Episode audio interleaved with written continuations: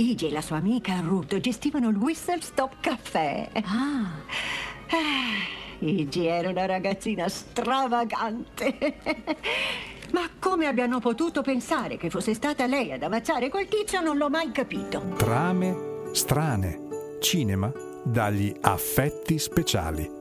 Eccoci qua, altro giro, altra puntata, sempre in compagnia di due ospiti che hanno fatto scintille nella puntata dedicata al pranzo di Babette per parlare ancora di cinema e prodotti mangerecci. Michela Gorini e Sabina Spazzoli. Salve. ciao a tutti. Tra un po' dovremo aprire uno stand gastronomico. No, No, io- no, ma è un- proprio un ristorante.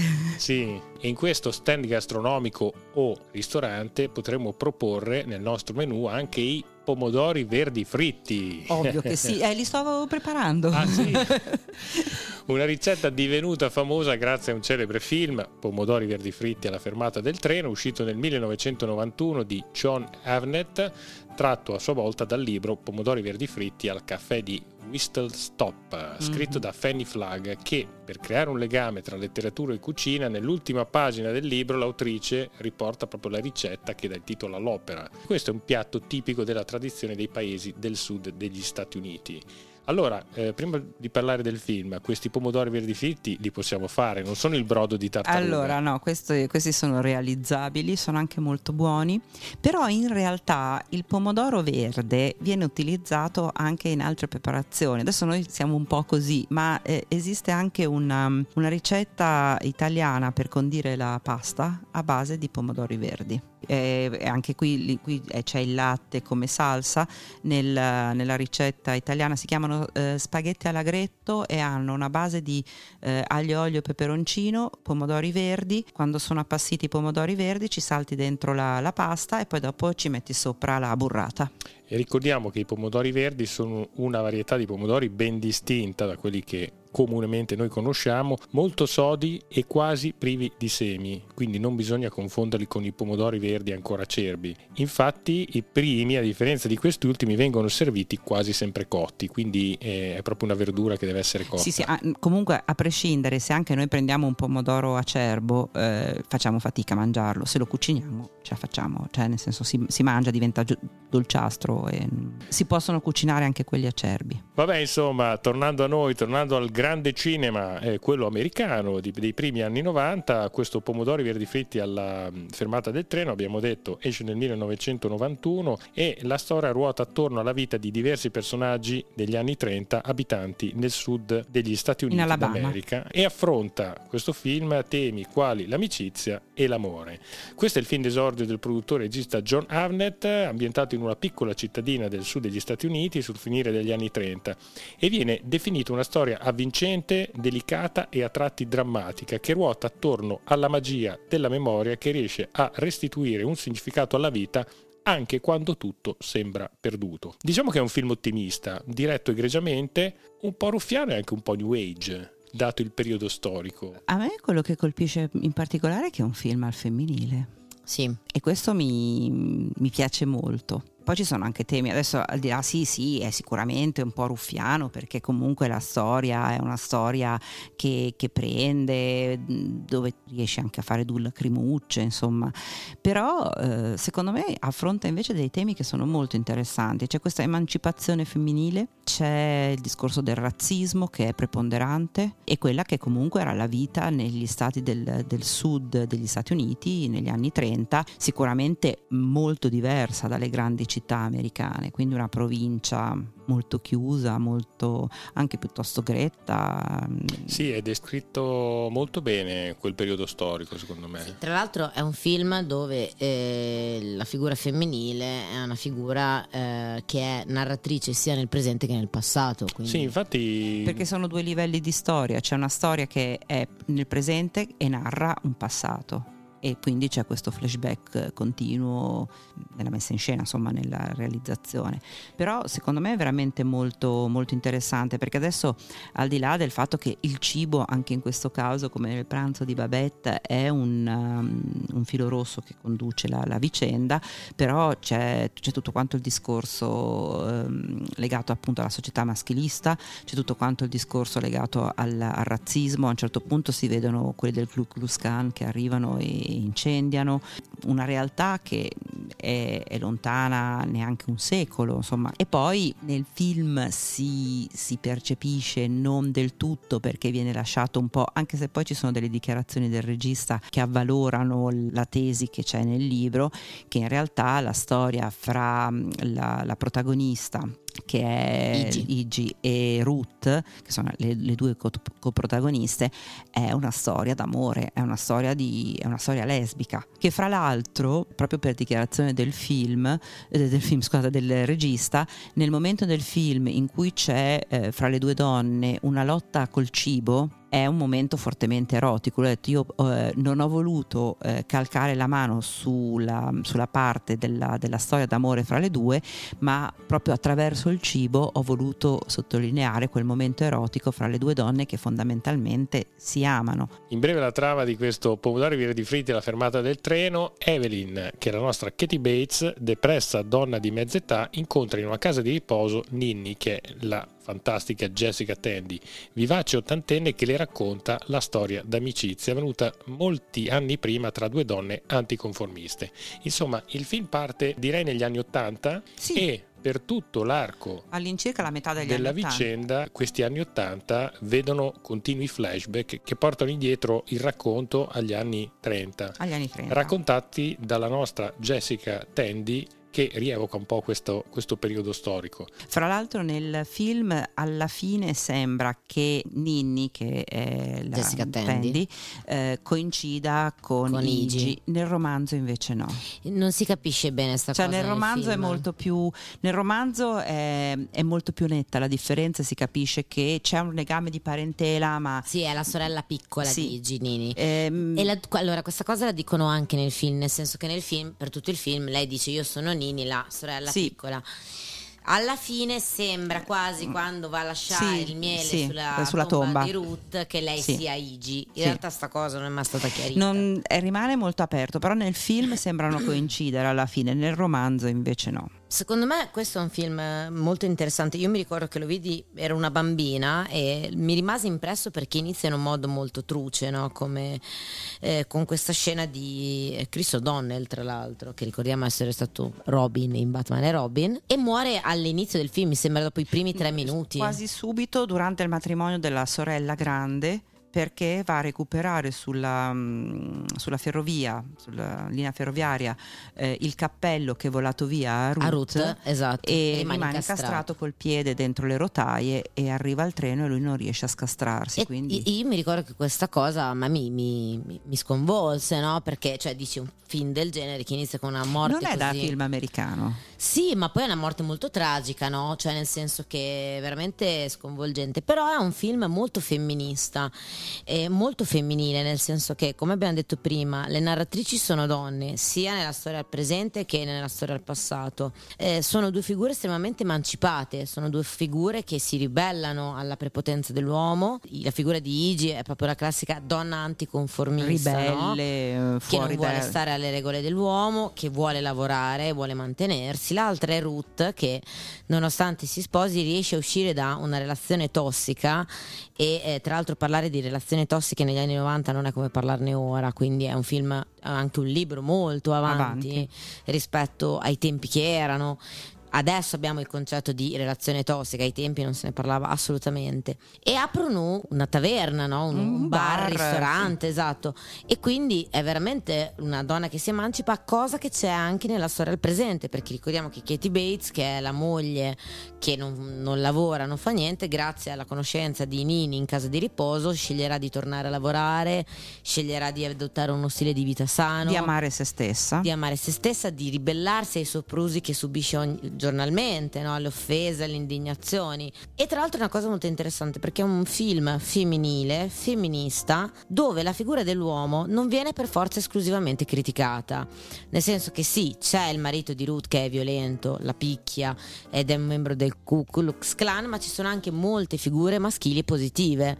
Ricordiamo ad esempio eh, il loro domestico. Il domestico, lì fra l'altro poi c'è tutto quanto il discorso sui uh, domestici di colore nel Ma ricordiamo anche la figura dell'ubriacone, no? dell'alcolizzato che alla fine le aiuterà. Devo dire che c'è anche un'altra figura che è, sembra eh, inizialmente che è il pastore eh, della chiesa locale Sì. e che invece poi si, si dimostrerà Sarà. essere una persona di, di larghe vedute e, e E capisce... di personalità. Eh, eh, sì, di personalità forte perché in realtà Le mm, aiuterà al le aiuterà durante il processo quando, quando Igi viene, mm, viene condannata, processata volevo dire, per aver ucciso e presumibilmente fatto sparire il marito di Ruth. Veramente a volte per parlare di femminismo nei film non abbiamo bisogno no, di sminuire per forza tutte le figure maschili di un film. Quindi ti fa capire che a volte la donna si può valorizzare anche senza per forza denigrare l'uomo, no? Sì, c'è una figura dell'uomo cattivo, brutale e di una relazione tossica, ma ci sono tanti uomini che nel film aiutano queste donne, sono narratori passivi, quindi Per esempio ce n'è uno che è solo citato per un secondo mh, quando c'è l'apertura del, mh, della loro attività di, di ristorazione e il narratore nel film dice qualcosa tipo il padre di Igi si, mh, si indebitò per, per aiutarle ad aprire l'attività. Sì, io all'inizio della puntata di questo podcast l'ho definito un film ottimista. Effettivamente è un film pieno di tragedie, se ci pensiamo. Sì, Però eh, comunque riesce sempre a darti uno spiraglio, la possibilità di una ripartenza. Secondo me è questa un po' la forza di questo film. Sì, il fatto di, di- di continuare a crederci, di andare avanti. In realtà, eh, infatti, il- come, come diceva prima Miki, la, la partenza è una partenza tragica, eh, muore subito quello che dovrebbe tu- essere tu no? pensi sia il protagonista. E tutta la vicenda poi di Igi si muove da quello, cioè già era una bambina sicuramente anticonformista, ma la sua vita diventa in- improntata, di- si, si ispira a questo fratello che non c'è più e diventa un po' lei questo, questo fratello. Ed è interessante appunto che eh, nella- nell'America degli anni 30 e poi negli stati del sud dell'America degli anni 30 una- a una bambina venga, venga concesso di vivere fuori dai canoni in questo modo. Allora, eh, io sono rimasto stregato dall'attrice Mary Stewart Ann Masterson, che è la biondina del film, è una delle protagoniste, che secondo me fa una figura incredibile, è bravissima, è ipnotica, cioè ti ipnotizza. Sì, Igi. Sì, Igi. A me piace molto anche la Anche Mary. Louise Parker, sì. Sì. Sì. Beh, Eh, comunque sono due personaggi che, si, che, che lavorano molto bene insieme, sono ben diretti ma tengono su veramente il film. Anche se la mia preferita rimane sempre Katie Bates che ha urlato Wanda. ma Katie Bates se la cava sempre alla grande. Sempre, ma io ti giuro nella vita ho un sogno quando mi... perché c'è la scena famosissima no? di, di lei che non ne può più, che viene continuamente vessata e queste due ragazze... Ma poi le- questo marito che guarda continuamente partite di, partita, be- di baseball. e lei Sì, tratta con la di fa- birra, di fare la scenata è una sera all'hockey è una sera Sera il baseball è una sera il bowling Poi ad un certo punto comincia a prendere martellate questa muro, parete. il muro urlando to Wanda, anche quello è un altro dei miei sogni, ma il mio sogno più grande è quando lei continuamente vessata le rubano il parcheggio ste due, capito? Facendo sta manovra improbabile. Lei Due che- naturalmente gnoccone da paura. E lei che era lì mezz'ora che cercava il parcheggio inizia a massacrargli la macchina urlando to Wanda ed è sempre stato il mio sogno quello quando ti rubano il parcheggio no to Wanda E anche questo è uno di quei film che secondo me tengono bene il tempo. Sì, perché comunque è un film che parla di relazioni tossiche, è un film che parla di razzismo. Come ha detto la Sabina, cioè è un film, È un film che parla di donne, quindi c'è tutta Sì. la narrazione al femminile. Esatto, che tra l'altro anche oggi si fa fatica a trovare una narrazione al femminile così forte, eh, perché Ah, questa... le protagoniste sono tutte, sono tutte donne. Sono tutte donne ma narrano tutte al femminile e tra l'altro narrano senza la retorica del bisogno di narrare, cioè molte volte purtroppo io quello che vedo nel cinema femminile di questi tempi è che c'è una sorta di bisogno di dire che è una donna che narra rispetto all'uomo. Qui non c'era questo bisogno, qui c'era questa voglia di, di farlo vedere che era una donna che narrava ed è un- veramente una narrazione molto fine, molto elegante, poco priva di retorica, cioè l'unica retorica se vuoi la possiamo trovare nel fatto che a un certo punto il marito di lei, eh, che la mena, ovviamente è membro del Ku Klux Klan, cioè della serie, sì, cioè dobbiamo fare proprio il cattivone di turno, no? Ok, Sì, però... un po' stereotipato. Sì, ecco, cioè, tra l'altro secondo me è stata anche una scelta interessante quella del regista di non parlare del rapporto omosessuale. Secondo me il fatto di togliere la, la, storia d'amore è stata una scelta giusta perché rischiava poi di sfociare in qualcosa che non avrebbe forse avuto la stessa forza, no? Cioè in realtà questo rapporto d'amicizia è talmente forte che non hai bisogno di sapere se ci sia qualcos'altro. Cioè, non so se mi spiego, non hai bisogno di vedere la scena di sesso per capire quanto sia forte il loro legame perché a sì, volte sì. ci sono dei legami d'amicizia che sono più forti di storie d'amore. No, no, Quindi, è un legame bellissimo quello tra cioè, loro due. E, veramente questo rapporto è costruito anche bene tra di loro, no? Cioè non, non, c'è bisogno di esplicitare niente. Nella puntata scorsa abbiamo parlato di, eh, del pranzo di Babette che lavora per sottrazione. Qui secondo me è stata una scelta interessante quella di non parlare di un, di un rapporto omosessuale, ma di parlare di un rapporto d'amore e senza volerlo, no? Sì, diciamo un amore universale. Ecco, senza volerlo per forza definire in una, in una relazione, perché veramente è fortissimo questo rapporto tra loro due. Però cioè, n- nessuna delle due è sottomessa all'altra, sono eh. due personaggi che sono paritari e che anche questo è interessante. Ma soprattutto che non hanno neanche tutto questo bisogno degli uomini in senso affettivo, cioè ci sono gli uomini di contorno che comunque li, li aiutano, però insomma no, la retorica della storia d'amore, della donna sì. che deve sempre trovare l'amore altrimenti non è donna. Cioè ti fa capire che qua. forse va bene anche un rapporto d'amicizia ecco. così forte nella vita. E eh? potrebbe anche bastare. Tu il libro l'hai letto, Sabina? Il libro l'ho letto tantissimi anni fa. Scusa, ma tu hai mai sentito Sabina dire no, non ho letto questo libro? Io ti giuro, non, ho, non, non l'ho mai sentito dire questa frase. Diciamo che, come è successo per, per Babette, eh, ho letto il libro dopo aver visto il film. Ah. E mi sono incuriosita. Ma se diceva ho letto il film dopo aver visto il libro? Scusate. Potevo dirlo, ma non lo, de- non lo, dissi. Effettivamente il libro è differente, nel senso che non ha, cioè, ci sono diversi passaggi che sono, non, non, non, corrispondono esattamente a quelli, a quelli, del film, però appunto sono state fatte delle scelte a livello Beh, fu un best seller, immagino, già il libro all'epoca. Per quello che ricordo io, vendette molto dopo il, dopo il dopo film. Il film. Sì. il film ebbe un ottimo successo. Io mi ricordo che all'epoca non andai a vedere subito al cinema, l'ho recuperato dopo, però piacque tantissimo. Io Soprattutto al pubblico femminile. È anche un film che fa un bellissimo ritratto del sud degli Stati Uniti, no? Cioè al di là del... È un film molto politico. Sì, sì, ma al di là anche del, proprio della tematica della, della politica, del razzismo, tutto eh, questo mondo della cucina del, del, sud degli Stati Uniti è fortissimo, no? Che ricorda tanto anche il nostro sud. Cioè ad esempio una delle cose classiche è il cibo sott'olio, no? gli insaccati, che da noi vanno tantissimo giù, che è un modo di conservare gli alimenti ritrovi queste cose anche nel, nel, nel mondo del, nel, negli Stati Uniti del Sud, no? Nell'Alabama, in Alabama, in Louisiana. E c'è questa anche, come diceva prima Sabina, la scena del, di loro che lottano col cibo. Mm, ci sono questi ingredienti, loro, io mi ricorderò sempre, c'è questo dettaglio sulle mani di lei che si infilano nelle more, no? Che è molto forte, ti dà molto il valore del cibo che c'è negli Stati Uniti del Sud rispetto già agli stati diversi, tipo rispetto alla California, rispetto a, a New York. Cioè sono stati dove c'è molta passione per il cibo, per la cucina. Ad esempio eh, un altro film è Angel Art, c'è la scena del, del bumbo, no? dove cucinano il bumbo, dove ci uccidono una persona, che è questa sorta di enorme zuppa di pesce. No? Ti fa capire queste preparazioni, no? questo cibo. Tra l'altro, se non ricordo male, loro quando uccidono eh, lo cucinano. Lo cucinano. E se non ricordo male, c'è proprio la battuta di lei che dice abbiamo bollito il maiale. Sì, per far intendere dice, che prima dice, di cucinare la carne alla griglia la, la, la, la bollono. Sì, fanno, sì, ma in quel caso appunto dice sì, abbiamo bollito il maiale perché con il doppio riferimento al marito di Ruth è interessante perché c'è il poliziotto che sta facendo le indagini che dice io non ho mai mangiato della carne così buona. e arriva la, la governante mh, di colore e dice è la salsa. È la salsa. il segreto è nella è salsa. salsa. in realtà lui non sa quello Missi che sta mangiando. sì, Missi.